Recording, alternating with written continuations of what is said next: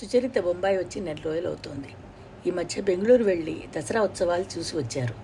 బెంగళూరు నుంచి వచ్చేసరికి హేమంత్ ఉత్తరం వచ్చి ఉంది. అందులో ఇలా ఉంది. సారీ సుచి చాలా రోజులైంది కదూ. ప్రతిభ పెళ్ళి సెటిల్ అయింది. ఆ హడావిడిలో ఉన్నాను. ప్రతిభ పెళ్ళి అయ్యి అత్వారింటికి వెళ్ళేంత వరకు రెండుతో డైవోర్స్ వ్యవహారం కుదరదు. నన్ను అర్థం చేసుకుంటావని ఆశిస్తున్నాను. నాకు పనుల భారంతో తీరుబడి కావడం లేదు. వీలు చూసుకుని బొంబాయి వస్తాను నీ హేం సుచరిత ఉత్తరం చూడగానే ఉత్సాహమంతా పొంగు మీద నీళ్ళు జల్లినట్టు అయింది. రేణు కూడా ఫోన్ చేయలేదు. తనే చేసింది ఒకరోజు మధ్యాహ్నం. పని మనిషి మంగమ్మ తీసింది. చిన్నమ్మ గారికి ఒంట్లో బాలేదు నిద్రపోతున్నారు అంది. లేవగానే ఫోన్ చేయమని చెప్పింది కానీ ఎలాంటి ఫోను రాలేదు. రాత్రికి చేస్తే ఎవరూ తీయలేదు. రేణు ఫోన్ చేయలేదు. సుచరిత ఉత్తరం రాసింది జవాబు లేదు. సుచరితకి అర్థం కాలేదు. రేణు మౌనానికి అర్థం ఏమిటి? కనీసం హేమంత్ అయినా ఫోన్లో పలకరించలేదేంటి? రేణుకి తన మీద హేమ హేమంత్ మీద ఏదైనా అనుమానం వచ్చిందా? లేక అతని భారీగా విడిపోవడం ఇష్టం లేదా? మనసు మార్చుకుందా? ఏదైనా పర్వాలేదు. అసలు సంగతి తెలిస్తే చాలు. సుచరిత టెలిగ్రామ్ ఇచ్చింది. హేమంత్ ఏమిటి ఈ మౌనం? జవాబు వెంటనే వచ్చింది. నేను చాలా పనిలో ఉన్నాను. నన్ను డిస్టర్బ్ చేయవద్దు. తర్వాత కాంటాక్ట్ చేస్తాను. సుచరితకి ఆ టెలిగ్రాము ఈడ్చి చెంప మీద కొట్టినట్టే అనిపించింది. అతని పని తనెందుకు పాడు చేస్తుంది? షాజీ వాళ్ళు డెన్మార్క్ వెళ్తుంటే నేను రాను అని చెప్పిన సుచరిత ఆయనకి ఫోన్ చేసింది. నేను వస్తాను అని. ఓ మోస్ట్ వెల్కమ్ అన్నారు ఆయన సంతోషంగా. సుచరిత ఆయనతో వెళ్ళిపోయింది. షాజీ డాక్యుమెంటరీస్ గురించి చాలా కృషి చేస్తున్నారు.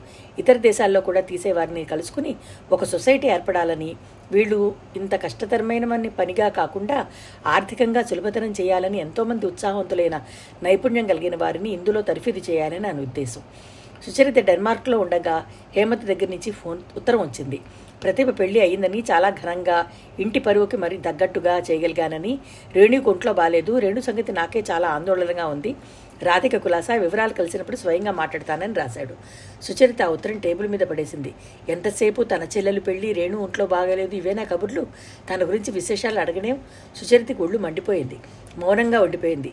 సుచరిత షాజీతో దేశాలు తిరుగుతూనే ఉంది. ఆరు నెలల తర్వాతే బొంబాయి వచ్చింది. హేమంత్ వచ్చాడు. అతను వచ్చేసరికి ఇంట్లో షీలా ఉంది. అతను కాగితాలు తీసుకుని సుచరితకి ఇచ్చాడు. ఏమిటది? ఈ ప్లాట్ యజమాని అమ్ముతున్నాడని ఈ ఫ్లాట్ యజమాని అమ్ముతున్నాడని షీలా మాటలో చెప్పింది. నేను అతన్ని కలుసుకున్నాను. నీ పేరట ఇది కొన్నాను. ఇప్పుడు షీలా నీకు పేయింగ్ గెస్ట్ అవుతుంది. సుచరిత ఆ కాగితాలు విసిరికొట్టింది. నీ దానాలు నాకేం అవసరం లేదు. ఇల్లు ఇక్కడెవరూ ఇల్లు కావాలని ఏడుస్తూ కూర్చోలేదు. నేనేం దానం చేయడం లేదు. నీ డబ్బుతోనే కొన్నాను. నన్ను అడగకుండా ఎందుకు కొన్నావని అడుగుతున్నాను. అంతా నీ ఇష్టమేనా? అంది తీవ్రంగా. I'm sorry. తగ్గు స్వరంతో అన్నాడు అతను. కాస్త ఆగి శుచి నేను చాలా చిక్కుల్లో ఉన్నాను. రేణుని నేను వదలలేను. తనకి డైవర్స్ ఇవ్వడం సాధ్యం కాదు. ఇప్పుడిప్పుడే మన పెళ్ళి కుదరదు. అసలు కుదురుతుందో లేదో అని కూడా నాకు అర్థం కావడం లేదు. సుచరిత నిశ్చయిచురాలయ్యింది చాలు హేమంత్ చాలు. కళ్ళల్లో నీళ్ళు తిరగ్గా అంది. నేను ఎప్పుడైనా నిన్ను పెళ్ళి గురించి ఇబ్బంది పెట్టానా? లేదనుకో శుచికి శుచి రేణుకు ఒంట్లో బాలేదు. ఒంట్లో బాగాలేకపోతే డాక్టర్ చూపించు. దేశంలో డాక్టర్లు కొదవ? మందులకి లోట? నీలాంటి పరువు ప్రతిష్టగల వ్యక్తి భర్తగా ఉండి కావాలనే వ్యంగ్యంగా అంది. ఇంకా వ్యంగ్యంగా అనాలనిపిస్తోంది కానీ మాటల్ని వెతుక్కోవాల్సి వస్తుంది. పదినేనవి నాలుగు మీదకి రావడం లేదు. నేను వెళ్తున్నాను. మంచిది. అతను ఆగి ఏదో చెప్పబోయాడు. నాకు పనుంది. ఇప్పటికే చాలా టైం వేస్ట్ అయిందంది. అతను వెళ్ళిపోయాడు. సుచరిత అక్కడ కూలబడిపోయింది. మరుక్షణం దుఃఖం ఉప్పెనలా వచ్చింది. ఇంతలో ఫోన్ మోగింది. షీలా తీసింది. సుచి నీకే ఫోను. షాజీ పిలుస్తున్నారు. సుచరిత వెళ్ళి తీసింది. ఎస్ సార్ అంది. సుచరిత హార్టియెస్ట్ కంగ్రాచులేషన్స్ మన మానసరోవరంకి ఇండియన్ గవర్నమెంట్ ప్రథమ బహుమతి ఇచ్చింది. అలాగా అంది. చెంప మీద ఈడ్చుకొట్టి మళ్ళీ అంతలోనే చాక్లెట్ పెట్టినట్టయింది ఆ వార్త. తర్వాత సుచిత పూర్తిగా పనిలో మనసు లీనం చేసుకుంది. ఒకసారి ఒక పెళ్ళిలో అనుకోకుండా శ్రీలక్ష్మి కనిపించింది. ఇదేమిటి నువ్వు దుబాయ్లో లేవా? అని అడిగింది సుచరిత. సుధా నన్ను మా అమ్మ నాన్నల దగ్గరే ఉండమని అన్నాడు. డబ్బు పంపిస్తున్నాడు. నీకు పాటు తెలియదు సుచి. బావ చాలా మారిపోయాడు. ఇప్పుడు నేనంటే పట్టనే లేదు. వేషభాషలే మారిపోయినాయి. నువ్వు చూస్తే గుర్తుపట్టవు అని వాపోయింది. శ్రీలక్ష్మి ఇది నీ స్వయంకృత అపరాధం. సుధాకర్కి అసలు ఫారిన్ వెళ్ళడమే ఇష్టం లేదు. మీ నాన్న నువ్వు పోరి డబ్బు కోసం పంపించారు. ఏ డబ్బు కోసం పంపారో ఆ డబ్బు మీకు పంపిస్తున్నాడుగా అంది. బావలేని డబ్బు నాకెందుకు చెప్పు? శ్రీలక్ష్మి మొత్తుకుంది. రేణు ఆరోగ్యం బాగానే ఉంది కదా? లక్షణంగా ఉంది. మొన్ననేగా వాళ్ళ పాపని ఎత్తుకుని నాకు సినిమా హాల్లో కనిపించారు. రాధిక ఎంత బొద్దుగా ఉందని ఎంత బాగా కబుర్లు చెప్తోంది బంగారు బొమ్మలా ఉంది. సుచరిత ముక్కను తిప్పేసుకుంది. రేణు ఆరోగ్యంగా ఉంటే హేమంత్ బాగాలేని ఎందుకు అబద్ధం చెప్తున్నాడు? హేమంత్ మనసు మార్చుకోవడానికి కారణం ఏమిటి ఆరోగ్యంగా ఉన్న రేణుని ఆరోగ్యం బాగాలేదని చెప్పడం ఏమిటి ఛీ ఏ మనుషులు అనిపించసాగింది. రేణు రెండు మూడు సార్లు ఫోన్ చేసింది. సుచరిత పలకలేదు. ఉత్తరాలు రాసింది జవాబు లేదు. రేణుకు కూడా దూరంగా ఉంటేనే మంచిది.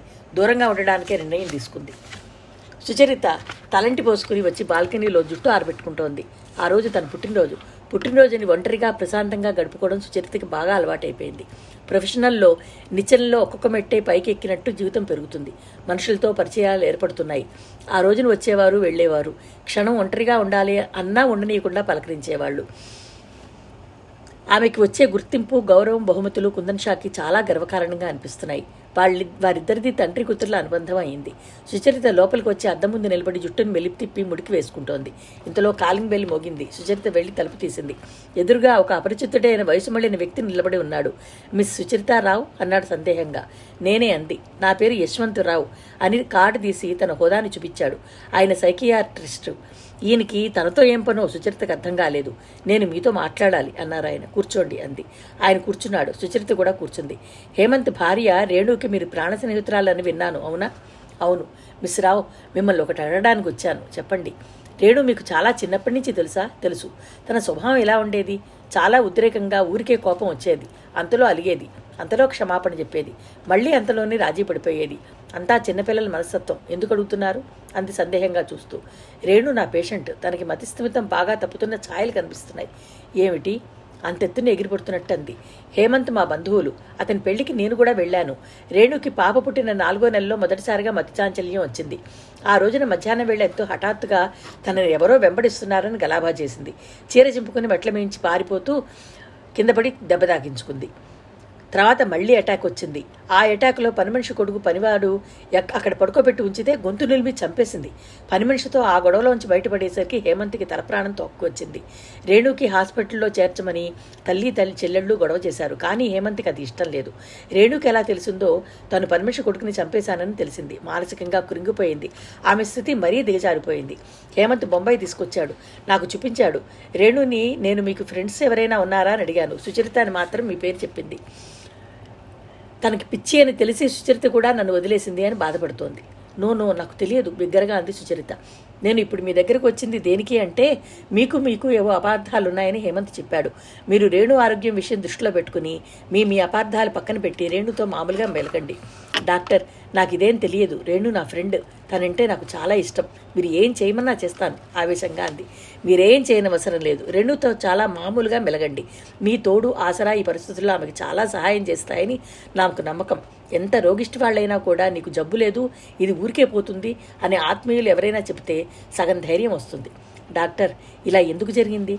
దురదృష్టం అనాలి. రేణు తెలుసు కదా మంచి శారీరకమైన ఆరోగ్యం ఎంత ఉత్సాహం. ఈ వ్యాధి ఆమెకు రక్తంలో వారసత్వంగా వచ్చింది. వాళ్ళ అమ్మమ్మ పిచ్చిది. మీకు తెలుసో తెలీదో. Oh God. సుచరితకి చేతులు హఠాత్తుగా సోఫా మీద బిగిసినాయి. రేణు వాళ్ళ అమ్మమ్మ గురించి ఒకసారి మా పిచ్చి మేళం అని చెప్పింది. యశ్వంతరావు గారు అంటున్నారు రేణు విషయంలో ఇది చాలా దురదృష్టం అనాలి. హేమంత్ లాంటి యోగ్యుడు అయిన భర్త ముద్దులు ముటగట్టే కూతురు జీవితంలో అన్నీ ఉన్నాయి. కానీ అనుభవించే అదృష్టమే లేకుండా పోయింది. నేను ఈ రోజే రేణు దగ్గరికి వస్తాను. రేణు ఎక్కడ ఉంది అని అడిగింది. హేమంత్ నా సలహా ప్రకారమే రేణుని సౌత్ టూర్ తిప్పడానికి తీసుకువెళ్ళాడు. ఊరికే ఉంటే తన ఆలోచనలు ఎప్పుడూ తనకు కలిగిన అనారోగ్యం గురించే వేధిస్తున్నాయి. రేణు వాళ్ళు సరాసరి ఇక్కడికే వస్తారు. కొన్నాళ్ళు ఇక్కడే బాంబోలో నా పర్యవేక్షణలో ఉంచమని చెప్పాను. ఎటాక్ వచ్చినా తగ్గుతుంది. ఆ ఎటాక్ వస్తుందనే రేణు భయపడిపోతోంది. సుచరిత తలదించుకుంది. రేణు అన్న ఆ మాటలు తను అర్హులారు కాదు. ఇలాంటి సమయంలో రేణుకి ఎలా దూరంగా ఉండిపోయింది? చిచి తను మనిషేనా? కానీ కానీ తనకేం తెలుసు? హేమంత్ ఎందుకు చెప్పలేదు? డాక్టర్ గారు లేచారు. నేను వస్తాను. రేణు రాగానే వెంటనే నాకు ఫోన్ చేయండి డాక్టర్. నా దగ్గర తెచ్చుకుంటాను. Thank you. ఆయన తల ఊపారు. నాకు మిమ్మల్ని కాంటాక్ట్ చేసే ప్రయోజనం ఉంటుందేమో అనిపించింది. ఈ కింది ఫ్లాట్లో ఉండే మెహతా మా నా ఫ్రెండ్ మాటల్లో మీరు ఇక్కడే ఉంటారని తెలిసింది. అందుకే వచ్చాను. I'm very very thankful to you doctor చెప్పింది సుచరిత కృతజ్ఞతగా. రెండుసార్లు మీకు ఫోన్ చేశాను. మీరు ఊర్లో లేరని చెప్పారు. సారీ డాక్టర్ ఎవరెవరో ఫోన్లు చేస్తుంటారు. నిన్నంత శ్రద్ధగా మీ నెంబర్ చూడలేదు. ఆయన వెళ్ళిపోయారు. సుచరితకి ఆ రాత్రి నిద్రపట్టలేదు.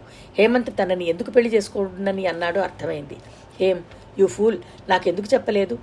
అతను చెప్పలేదా? చెప్పే అవకాశం తను ఇవ్వలేదు మర్నాడు సుచరి సుచరిత షీలా కూర్చుని లంచ్ తింటున్నారు. ఏమిటి? బీరా చెప్పింది నువ్వు షాజీతో ఫార్ ప్యారిస్ వెళ్ళే అసైన్మెంట్ మానేస్తావట ఎందుకని? నాకు వెళ్ళాలని లేదు. నీకేమైనా పిచ్చి పెట్టిందా? ఇండో ఫ్రెంచ్ గవర్నమెంట్ సంయుక్తంగా అంగీకరించి ఆదేశించిన documentary Paris the artist paradise. దీని మీద ఎన్నాళ్ళ నుంచో మనం మీరు ఎదురు చూస్తున్నారు. నువ్వు రానని చెప్పేసరికి షాజీ చాలా అప్సెట్ అయిపోయారు. నాకు వెళ్ళాలని లేదు. అది సరైన జవాబు కాదు. ప్రాజెక్ట్ అంతా సిద్ధం చేసి ఆఖరి నిమిషంలో నీకు వెళ్ళాలి లేదు అంటే ఎవరికైనా ఒళ్ళు మండుతుంది. షాజీ బీపీ థాల్ అయిందిట ఆ మాట అనడానికి సిగ్గులు గెలుదు. నీ భవిష్యత్తుని సాజీ ఎంత బాగా తోడ్పడ్డారు? నిన్ను కన్నబిట్ట కంటే ఎక్కువగా చూస్తారు. నీకింత పెరుగు ప్రతిష్టలు వచ్చాయంటే కారణం ఆయన కాదు. సుచరిత నీకు తెలియదు. షాజీలాగా మనల్ని ఆదుకునే మగవాళ్ళు ప్రపంచంలో చాలా తక్కువ. నీకు ఇంత సాయం చేసిన పెద్ద ఆయన్ని ఇలా క్షోభపెట్టడం భావ్యం కాదు. నీకు కోపం వచ్చినా సరే నువ్వు సరైన నిర్ణయం తీసుకోలేదు. షీలా గట్టిగా నిర్మోహమాటంగా అనేసి వెళ్ళిపోయింది. సుచరిత డైనింగ్ టేబుల్ మీద దగ్గర అలాగే కూర్చుండిపోయింది. అవును నిజమే. Paris artist paradise. ఈ డాక్యుమెంటరీ తీయాలని తను ఎంతగానో తప్పించింది. ఆ ప్రాజెక్ట్ తయారు చేయడంలో ఉత్సాహం శ్రద్ధ ఆసక్తి అంతా తనకే. ఇండో ఫ్రెంచ్ గవర్నమెంట్కి రాయడం పర్మిషన్లు తెచ్చుకోవడం స్క్రిప్ట్ తయారు చేయడం అంతా తనే చేసింది. కానీ ఇప్పుడు రేణు ఆరోగ్యం ఇలా ఉందని తెలిసాక తనకి వెళ్ళాలని లేదు. ఆయన ఫోన్లో చాలా ఆవేశపడ్డారు. ఆయన మాటల తీవ్రతలో ఆయనకి బీపీ వచ్చిందని తెలుస్తూనే ఉంది. తప్పదు. రేణు తర్వాతనే తను తన భవిష్యత్తు. వారితోనే ముడిపడిందనేది అనిపిస్తోంది. బీనాకు కూడా కోపం వచ్చింది. వాళ్ళు మాట్లాడడం మానేశారు. ఇంతలో ఫోన్ మోగింది. ఆలోచనల మధ్య నుంచి ఈ లోకంలోకి వచ్చిన సుచరిత వెళ్ళి తను ఫోన్ తీసింది. Hello? Hello miss Rao. Yes speaking నేను యశ్వంతరావుని మాట్లాడుతున్నాను. Good afternoon doctor. రేణు వాళ్ళు వచ్చేసారా? ఎక్కడ ఉంది ఇప్పుడు? Sorry miss Rao. Very bad news ఏమిటది? రేణు సూసైడ్ చేసుకుందిట. వాట్ ఇంత క్రితమే హేమత దగ్గర నుంచి టెలిగ్రామ్ వచ్చింది. ఈరోజు తెల్లవారుజామున కన్యాకుమారిలో ఉన్నారట అక్కడ జరిగింది. డాక్టర్ సుచరిత శరీరంలో ఒడుకునాడింది చిరుకంపన ప్రారంభమైంది. ఆయన చెప్తున్నారు నేను ఇది ఎక్స్పెక్ట్ చేశాను కానీ ఇంత తొందరగా అనుకోలేదు. రేణు లాంటి సెన్సిటివ్ గర్ల్ తన స్థితికి తట్టుకోవడం చాలా కష్టం అనిపించింది. మీ ద్వారా ఆమెకి ధైర్యం లభిస్తుందేమో అనుకున్నాను. రేణు డెడ్ బాడీని హైదరాబాద్ హైదరాబాద్ తీసుకొస్తున్నట్ట హేమంత్. సుచరిత ఫోన్ పక్కనే కుర్చీలో కొలబడిపోయింది. రేణు చచ్చిపోయిందా? ఆత్మహత్య చేసుకుందా? Oh God! సుచరిత కణతలు అదిరిపోతున్నాయి. రేణు ఏడుపు వచ్చేస్తోంది. సాయంత్రం అయింది. సుచరిత అదే సోఫాలో అచేతనంగా అలాగే మొగవై వీణ మొగబోయిన వీణల కూర్చుని ఉంది ఏడ్చి ఏడ్చి ఆమె కళ్ళు వాచిపోయి ఉన్నాయి. సుచరిత ఒడిలో పడిన కవర్ చూసింది. వెంటనే కళ్ళు పెద్దవి అయినాయి దాని మీద పెద్ద అక్షరాలతో ప్రియసకి సుచరితకి అని ఉంది. రేణు రాసిన ఉత్తరం అది. ఎప్పుడు రాసింది? సుచరిత గబాల్న కవర్ చించి అందులో ఉత్తరం తీసుకుని చదవసాగింది. సుచరిత ఎక్కడున్నావు నువ్వు? నీకు నాకు మధ్య ఎన్నో వేల మైళ్ళ దూరం ఉన్నట్టుగా ఉంది. మన మధ్య ఈ ఎడవ ఎందుకు వచ్చిందో నాకు అర్థం కాలేదు. బహుశా అందరిలాగానే నాకు నా నీకు నా సుస్థి గురించి తెలిసి ఉంటుంది. ఎందుకో గాని నాకు నీ మీద కోపం రావడం లేదు. నాకు అసలు ఎవరి మీద కోపం రావడం లేదు. కోపానికి తాపానికి ఈర్ష్యకి ద్వేషానికి ఆనందానికి విరహానికి ఆశకి నిరాశకి వీటన్నిటికీ అతీతంగా అయిపోయింది నా మనసు. శుచి హేమంత్ నువ్వు చాలా పనులు ఒత్తిడిలో ఉడున్నావని నన్ను విసిగించద్దని ఉత్తరాలు ఫోన్లు వద్దని అన్నాడు. నాకు రోషం వచ్చింది. నాకు చెప్పడానికి మధ్యలో నువ్వెవరు అని అతని మీద ఎగిరాను. కానీ తర్వాత నేనే శాంతపడ్డాను. హేమంత్ ఏ పని చేసినా నా మంచి కోసమే చేస్తాడు. శుచి ముఖ్యంగా ఈ ఉత్తరం ఎందుకు రాస్తున్నానో తెలుసా? మా పిచ్చిమేళ ఉందే మా అమ్మమ్మ. నాకు వారసత్వంగా నగలు నాణ్యాలు ఇవ్వలేదు. ఆస్తిపాస్తులు అసలు ఇవ్వలేదు కానీ మెంటల్ స్టేటస్ నాకు కానుకగా ఇచ్చి వెళ్ళింది. ఈ మధ్య తెలిసింది. నాకు అప్పుడప్పుడు తల దిమ్ముగా అనిపించడం ఆ తర్వాత ఏమైందో ఏం చేస్తానో స్ప్రే లేకుండా పోవడం జరగసాగింది. మొదటిసారిగా నేను మేడ మీద గదిలో ఉన్నాను. తల దిమ్ముగా అనిపించింది. సోఫాలో కూర్చున్నాను. తర్వాత ఏమైంది నాకు తెలియదు నేను మర్నాడు మంచం మీద పడుకుని ఉన్నాను. ఒళ్ళంతా విరగ్గొట్టినట్టు నిప్పులు. హేమంత్కి ముఖం మీద దెబ్బ తగిలి కట్టుకట్టి ఉంది. ఏమైంది అని అదుర్దాగా అడిగాను. మెట్ల మించి వస్తుంటే జారి పడ్డాను తలకి దెబ్బ తగిలింది అన్నాడు. నేను ఆశ్చర్యపోయాను. అతనికి ఇంత దెబ్బ తగిలితే నాకేం తెలియదేంటి నేను నిద్రపోయానా? ఏమైంది నాకు అనుకున్నాను. పనిపిల్ల నన్ను చూసి గంతు వేసి పారిపోవడం ప్రారంభించింది. నేను మా వంట మనిషిని మంగమ్మని ఏదైందో చెప్పమని బతిమిలాడాను. మంగమ్మ చెప్పింది విని దిగ్భ్రాంతి చెందాను. మొన్న నేను మధ్యాహ్నం సడన్గా పైనుంచి కేకలు వేస్తూ అరుస్తూ చీర చింపేస్తూ కిందకి పరిగెత్తుకుంటూ వచ్చానుట. అందరినీ కొట్టానట. హేమంత్ డాక్టర్ని తీసుకొచ్చాట. అందరూ బలవంతంగా నన్ను కదలకుండా పట్టుకోక ఆయన ఇంజెక్షన్ ఇచ్చాట.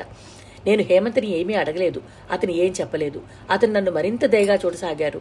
రాధికకి వీలైనంత ఎక్కువగా తనే ఎత్తుకోవడం తనే ఆనందింపించడం ఆడించడం చేస్తున్నాడు. ఒకసారి అతను రాధికని ఆడిస్తుంటే నేను డైవర్ సంగతి ఎత్తాను. ఇప్పుడు అదేం లేదు అన్నాడు. ఎందుకని నిలదీసి నిలదీశాను. ప్రతిభ పెళ్ళయిన తర్వాత కొత్త బాగుండదు పరుగు పోతుందన్నాడు. ఎప్పుడు తీసుకోవాలి మరి అని అడిగాను. నేను చెప్తానుగా అన్నాడు.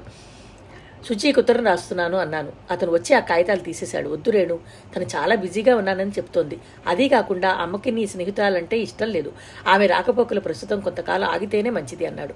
నా మనసు నీకు దగ్గరగా ఉండాలని తప్పిస్తోంది నీకు ఫోన్ చేశాను. నువ్వు ఊర్లో లేవని చెప్పారు. నువ్వు కనీసం వెళ్ళిపోయేటప్పుడు నాకు ఫోన్ అన్నా చేయలేదు. నాకు చాలా రోషం వచ్చింది. నా ఆరోగ్యం బాగానే అయిపోయింది. నేను మామూలుగానే ఉన్నాను అని నేను అనుకున్నాను అది తర్వాత అర్థమైంది. ఒకసారి ఉదయం వేళ మళ్ళీ తలదిమ్ము ప్రారంభమైంది. నేను తలని చేతితో పట్టుకున్నాను. ఏమిటోగా ఉంది. ఏమిటో ఉన్మాదకరమైనటువంటి పరిస్థితి. నాలుగైదు రోజులు నాలుగైదు రోజుల తర్వాత నాకు మళ్ళీ మామూలుగా అనిపించింది. మళ్ళీ అదే స్థితి. మంచంలో పడి ఉన్నాను. ఒళ్ళంతా విరగొట్టినట్టుగా నిప్పులు. మత్తుమంది తిన్న వాళ్ళల్లా ఒకటే నిద్రమత్తు హేమంత్ రాధికని ఎత్తుకుని దగ్గరికి వచ్చాడు. నా నుదుటి మీద చేవేసి రేణు ఎలా ఉంది? అని అడిగాడు. నాకేమైంది? నీరసంగా అడిగాను. ఏం కాలేదు. జ్వరం వచ్చింది అన్నాడు. ఎప్పుడూ లేనిది అతను నా మంచం మీద కూర్చున్నాడు. ఆప్యాయంగా నా ముంగురులు పైకి తీశాడు. రేణు విశ్రాంతి తీసుకో. ఏవీ ఆలోచించుకో. నిద్రపోవడానికి ప్రయత్నించు అన్నాడు. మీరు అలా ఉన్నారేమిటి అన్నాను. ఏమైంది నాకు అన్నాడు. అద్దంలో చూసుకోలేదా? ఇలా గడ్డమ్మాయిగా నేను ఎప్పుడు చూడలేదు అన్నాను. ఓ అదా నీకు జ్వరంగా ఉంది కదా గడ్డం చేసుకోవాలని అనిపించలేదు అన్నాడు. అమ్మ నిద్రపోతోంది మనం అల్లరి చేయకూడదు కదా అన్నాడు.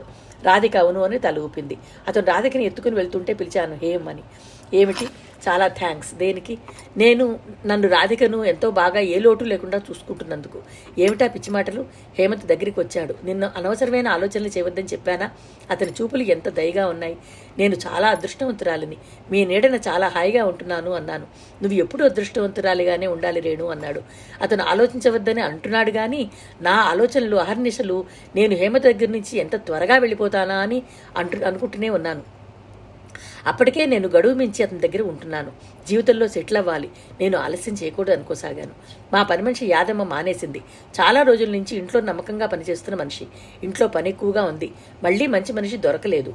ఈ ఇంటికి ఏదో శనిపెట్టింది అని మా అత్తగారు విసుక్కోవడం నా చెవిలో పడింది. నేను లేచి తిరుగుతున్నాను. ఆ రోజు హేమంత్ గదివైపు వచ్చాను. ఇంతలో గదిలో నుంచి మాటలు వినిపించినాయి. యాదమ్మ ఒకటే ఏడుస్తోంది. హేమంత్ అనునయిస్తున్నాడు నాకు తెలుసు అబ్బాయి గారు. అమ్మగారు తెలిసి నేరం చేయలేదు. ఆ పిక్చర్లో పిల్లాడి పీక పిసికేశారు. నేను ఆ నిమిషం నిమిషంలో నీళ్ళ కోసం వెళ్ళడం నా దురదృష్టం. నేను మిమ్మల్ని తప్పుపట్టడం లేదు. యాదమ్మ జరిగిందేదో నాకు తెలుసు. రేణు ఒంటి మీద తెలివిలేని సమయంలో ఆ పని చేసింది. నీకు తెలుసు యాదమ్మ నీ ఎంత స్వాంతం విషయాలు చెప్పినా ఎంత డబ్బు ఇచ్చినా చచ్చిపోయినా నీ కొడుకునైతే తెరుగు తీసుకురాలేను. నీ ఇష్టం నీ కుటుంబాన్ని ఆదుకుంటాను. నీ పిల్లల భవిష్యత్తు పూచి నాది. నువ్వు మీ పో తాగుబోతు అన్నయ్య మాటలు విని పోలీస్ కేసు పెట్టి నన్ను కోర్టుకి ఇడవాలని చూస్తే నీకొక్క పైసా రాదు. అయ్యయ్యో అంత మాట అనకండి అబ్బాయి గారు. మా తాగుబోతు అన్నయ్య మాటలు నేను ఎప్పుడ నేను అప్పుడే చివాట్లు పెట్టాను. నేను తన త ఉప్పు తిని బతికిన మనిషిని. నాకు తెలుసు రేణమ్మ గారి పిచ్చిపట్టిన రీతిలోనే పిల్లాడి పీక పిసికేశారు. నీ మంచితనానికి ప్రతిఫలం నేను ముట్ట చెప్పకుండా ఉండను. నా తల తిరిగిపోయింది. హేమంత్ యాదమ్మని పంపడానికి వెళ్ళాడు. నేను నా గదిలోకి తిరిగి వచ్చాను. మంగమ్మ కేకలు పెట్టి పిలిచాను. మంగమ్మ పరిగెత్తుకొచ్చింది. ఆ సమయంలో ఇంట్లో మా అత్తగారు ఆడపడుచు ఎవరూ లేరు. మంగమ్మ రాగానే నేను నా చేతులకు ఉన్న బంగారు గాజులు తీసి ఆవిడ చేతికిచ్చాను. ఇదేమిటి అంది ఆశ్చర్యంగా. నువ్వు నాకు ఒక నిజం చెప్పాలి. దానికి మూల్యం ముట్ట చెప్తున్నాను. ఆ మాట వినగానే మంగమ్మ ముఖం వికసించింది. అడగండమ్మా మీరేం చెప్పినా చెప్తాను. మొన్న నేను సుస్థి పడినప్పుడు ఏం జరిగింది అని అడిగాను. మంగమ్మ ఆ ప్రశ్న వినగానే ముఖంలో గాజులు చూసినప్పుడు సంతోషం కరిగిపోగా భయం భయంగా దొంగచూపులు చూసింది. చెప్పు మంగమ్మ ఏమైంది? మంగమ్మ భయంగా చూస్తూ గాజులు అక్కడ మంచం మీద పెట్టేసింది. ఆగు ఎందుకు జంకుతున్నావు అని నిలదీశాను. గాజులకు ప్రలోభపడిపోతే అబ్బాయి గారు నన్ను ఉద్యోగం నుంచి తీసేస్తారు. మంగమ్మ ఇదిగో నా పాప మీద ఒట్టు వేసి చెప్తున్నాను. అబ్బాయి గారికి గాని ఎవ్వరికీ తెలియదు. చెప్పు. మంగమ్మ మెరిసే ఆ గాజుల వంక చూసింది. ఆమెలో ఆశ మళ్ళీ ఆమె నోరు తెరిచి నేను కోరింది వెళ్ళగక్కేలా చేసింది. అమ్మాయి గారు ఆ రోజు నేను లోపల వంట చేస్తున్నాను. అబ్బాయి గారు స్నానం చేస్తున్నారు. పెద్దమ్మగారి దేవుడి గుడిలో పూజ చేసుకుంటున్నారు. అప్పటికే మీరు అక్కడ నేల మీద పడుకోబెట్టిన యాదమ్మ కొడుకు గొంతు పిసుకుతూ బట్టల్ని నేల మీద ఉతికినట్టుగా నేలకేసి బాతున్నారు మేము వచ్చినా కానీ మమ్మల్ని ఆపడం కష్టమైంది. మిమ్మల్ని ఆపజడం కష్టమైంది. యాదమ్మ వచ్చి గొల్లుమంది. డాక్టర్ వచ్చారు. మీకు ఇంజక్షన్ ఇచ్చి నిద్రపుచ్చారు. యాదమ్మ మొగుడు తాగుబోతూ ఊగుతూ వచ్చాడు. చాలా గొడవ అయింది డాక్టర్ గారు అబ్బాయి గారు వాళ్ళకి నచ్చ చెప్పారు. ఇంతలో మీ అత్తగారు బయట నుంచి వచ్చారు. ఆవిడ గొంతు వినిపించింది. అమ్మో పెద్దమ్మగారు వచ్చారు అంటూ మంగమ్మ పారిపోయింది. నేను చిత్రవులా నిలబడిపోయాను. నేను యాదమ్మ కొడుకుని చంపేశానా? ఇంత గొడవైందా మా అత్తగారు నా గదిలోకి వచ్చింది. ఏమ్మా ఎలా ఉంది? బయటికి వెళ్ళానన్న మాటే గాని నా ప్రాణం అంతా నీ మీదనే ఉందిరా. ఎంత నాలిక మీద తీపి నాకు మనసు అగాధాల్లోకి కృంగిపోతున్నట్టుగా అనిపించింది. హేమంత్కి నా వల్ల ఎంత ఇబ్బంది కలిగినా నేను రవంత కూడా ఏమీ అనలేదు. నన్ను రవంత కూడా ఏమీ అనలేదు. అసలు మంగమ్మ చెప్పింది నిజమేనా? లేక మా అత్తగారంటే గిట్టకలా కనిపించిందా? చివరకు ఒక ఉపాయం ఆలోచించాను. ఆ రాత్రి నాకు పిచ్చి రాలేదు. భోజనాలు చేస్తుండగా అటాక్ వచ్చినట్టుగా నటించాను. అరిచాను పరుగులు తీశాను. హేమంత్ పరిగెత్తుకొచ్చి నన్ను పదవి పట్టుకున్నాడు. నన్ను ఆపడానికి ప్రయత్నించసాగాడు. రేణు రేణు తండ్రిలాగా అన్నయిస్తున్నాడు ఈ శనిని పిచ్చాసుపత్రిలో పడేసి పీడా విడగ చేసుకురా అంటే వినవు. మమ్మీ షటప్ హేమంత్ అరిచాడు. ఈ పిచ్చిది ఎప్పుడో నన్ను నిన్ను కూడా చంపేస్తుంది. నీకు ఆ భయం ఉంటే వెళ్ళిపో. మేము దూరంగా ఉంటాం అన్నాడు అతను. నీ మొండితనం ఏమిటో నాకు అర్థం కావట్లేదు ఏ మగాడు పిచ్చి పెళ్ళడానికి ఇంత చాకరీ చేయడు. మమ్మీ బాగా గుర్తుంచుకో. రేణును ఏదైనా అన్నట్టు తెలిసిందంటే జన్మలో నీ ముఖం చూడు. హేమంత్ నన్ను తీసుకొచ్చి మంచం మీద పడుకోబెట్టి డాక్టర్కి ఫోన్ చేశాడు. దరిద్రపు మొహం అనుకుంటూ వెళ్ళిపోయింది. తర్వాత నాలో అం- అంతర సంఘర్షణ ప్రారంభమైంది. నేను రాధికని తీసుకుని హేమంత్కి చెప్పకుండా వెళ్ళిపోవడానికి నిశ్చయం చేసుకున్నాను. హేమంత్ లేడు. నేను బట్టలు సర్దుకుని రాధికని ఎత్తుకుని బయలుదేరాను. ఇంతలో అనుకోకుండా అతను రాని వచ్చాడు. ఇదేమిటి? ఏమిటి ప్రయాణం? అని అడిగాడు ఆశ్చర్యంగా. నేను వెళ్ళిపోతాను అన్నాను. నీకేమైనా పిచ్చి పట్టిందా? నేను పిచ్చిదాన్నేగా అన్నాను. అతను ఉలికిపాటుగా చూశాడు. దగ్గరికి వచ్చి పెట్టేందుకుని పక్కన రాధికని తీసుకుని ఎత్తుకున్నాడు. ఎప్పటికైనా వెళ్ళిపోవలసిన దాన్నేగా? ఇది ఇది వరకు. ఇప్పుడు కాదు. అంటే నేను నీకు డైవర్స్ ఇవ్వడం లేదు. నీ ఆరోగ్యం చెక్కపడని రాధికకి రక్షణ కావాలి. నువ్వు ఒంటరిగా ఎక్కడ ఉంటావు? నువ్వు కాస్త సహనంగా ప్రవర్తిస్తే మందులు వాడితే తగ్గుతుంది. ఇది ప్రాణాపాయకమైనటువంటి వ్యాధి కాదు. జస్ట్ ఫిట్స్ లాగా. నాకెవరున్నారు? అతను నా తల మీద చేయి వేశాడు. నేను లేనా? నేను ఉన్నాను. చిన్నారి రాధిక ఉంది. మీ ఇద్దరం చాలమా? నువ్వు ధైర్యం తెచ్చుకుంటే ఈ వ్యాధిని సునాయాసంగా గెలవగలుగుతారు. హేమంత్ దారిపోయే తద్దినల్లా నన్ను నీ జీవితానికి తెచ్చుకున్నావు. ఇలాంటి మాటలు కలలో కూడా అనుకోకు. అంతా దైవ కల్పితం మనుషుల్లో ముఖ్యంగా మగవాళ్ళలో ఇంత మంచి వాళ్ళు ఉంటారా ఎవరైనా చెప్తే నేను నమ్మేదాన్ని కాదేమో. హేమంత్ ఒక ఔన్నత్య శిఖరం. నిజమైన పురుషుడు. ప్రకృతికి పురుషుడికి బలం ప్రసాదించింది. కాబట్టి అతని స్త్రీలని శిష్యులని నిస్సహాయలేని వారిని ముఖ్యంగా ఆదుకోవాలి. హేమంత్ నన్ను డాక్టర్లకు చూపించాడు. బొంబాయి తీసుకువెళ్ళి సైక్రియాటిస్ట్కి చూపించాడు. డబ్బు ఖర్చు అవుతుందని మా అత్తగారు నన్ను నా వెనక తిట్లు నా ఎదురుగా బాగానే మాట్లాడుతుంది. నేను నెలతప్పి తన కొడుకుని తమని మోసం చేశాననే అక్కసు. ఇప్పుడు నా మీద ప్రతీకారం తీర్చుకోసాగింది. ఏ హక్కుతో నేను ఇంట్లో ఉండాలి? ఇదే నాకు నిరంతర సంఘర్షణ ప్రారంభమైంది. నాకు ఫిట్స్లో పిచ్చి వస్తూనే ఉంది. హేమంత్ కంటికి రెప్పలా కాపాడుతున్నాడు. డాక్టర్ ముందు ముందు ఈ స్థితి ఎక్కువ అవ్వచ్చు అని చెప్పారు. నేను రాధికని కౌగిలిచ్చుకుని ఏడ్చేశాను. నాకు ఏ క్యాన్సర్ లాంటి వ్యాధి వచ్చినా బాగుండేది అవి వస్తే హాయిగా ఆత్మీయుల దగ్గర ఉండవచ్చు. చూసేవాళ్ళుంటే వ్యాధులు భరించగలిగేవే. ఈ పిచ్చి ఉందే ఇది మరీ భయంకరం. మన చేష్టలు మన శారీరక కదలిక మన కంట్రోల్ తప్పిపోతుంది. ఈ ఆలోచనలతో నా తల తిరిగిపోతోంది. యశ్వంతరావు గారు నన్ను మళ్ళీ ఊళ్ళు తిప్పమని చెప్పారు. ఎటాక్ వస్తే వెంటనే మందు వేయమని ఇచ్చారు. మేము సౌత్ టూర్ వచ్చాం. శుచి ఈ పచ్చగానున్న ప్రకృతి అంతరాలు చూస్తుంటే నాకు ఏడుపు వస్తోంది అన్నీ ఇచ్చిన భగవంతుడు నాకీ అదృష్టం ఎందుకు ఇవ్వలేదు? ఇక్కడ గెస్ట్ హౌస్లో కూర్చుని మధ్య మధ్య తలెత్తి కిటిలోంచి సముద్రం చూస్తూ నీకు ఉత్తరం రాస్తున్నాను. ఈ సముద్రం చూస్తుంటే నన్ను చేతులు చాచి ఆహ్వానిస్తున్నట్టుగా అనిపిస్తోంది. ఇది నేను భరించలేకుండా ఉన్నాను. ఈ జీవితం అనే పంజర నుంచి బయటపడాలనిపిస్తోంది. నేను దాని నుంచి తప్పించుకోవాలంటే ఒకే ఒక చోటు కనిపిస్తోంది నాకు. ఆ చోటు ఏమిటో తెలుసా? తలెత్తి చూస్తే చల్లగా చిరునవ్వు నవ్వుతూ చేతులు చాస్తున్న ఈ సముద్రం. దాని లోతు ఒక్కటే నాకు శరణ్యం. నాకు తెలుసు హేమంత్ నన్ను వదలడు. అతనిలో మానత్వం నన్ను దూరం కానీయదు. నువ్వు ఈ వార్త విన తర్వాత నీ అన్న కూతురిని దగ్గరికి తీసుకుంటావో? లేక నాకెందుకే అని వదిలేస్తావో? అది పూర్తిగా నీ ఇష్టం. నీకు నా వీడుకోలు చెప్తున్నాను. ఈ జీవితంలో నువ్వు రాధిక రవి మీ అనుబంధం ఒక తయ్యని వరం. హేమంత్ ఒక ఆశ్చర్యకరమైనటువంటి అనుభవం. నేను వెళ్ళిపోతున్నాను శుచి నా ఈ ఉత్తరం అందేసరికి నేను ప్రపంచంలో ఉండను. నన్ను గురించి బాధపడకు. రేణు ఒక మంచి బాధల నుండి విముక్తురాలైందని సంతోషించు. దూరంగా సముద్రం ఘోషిస్తోంది రేణు. రేణు ఏమిటి ఆలస్యం? అనే మందలింపు కాబోలు. ఇంకా ఐదు నిమిషాల్లో నేను ఆ సముద్రంలోకి వెళ్ళిపోతున్నాను సుచి. నేను సంతోషంగా పెడుతున్నాను నాకు ఎలాంటి వ్యధ గాని భయం గాని లేవు. Good night Suchi. నీ రేణు. ఉత్తరం పూర్తి చేసేరికి సుచరిత వెక్కి వెక్కి ఏడుస్తోంది.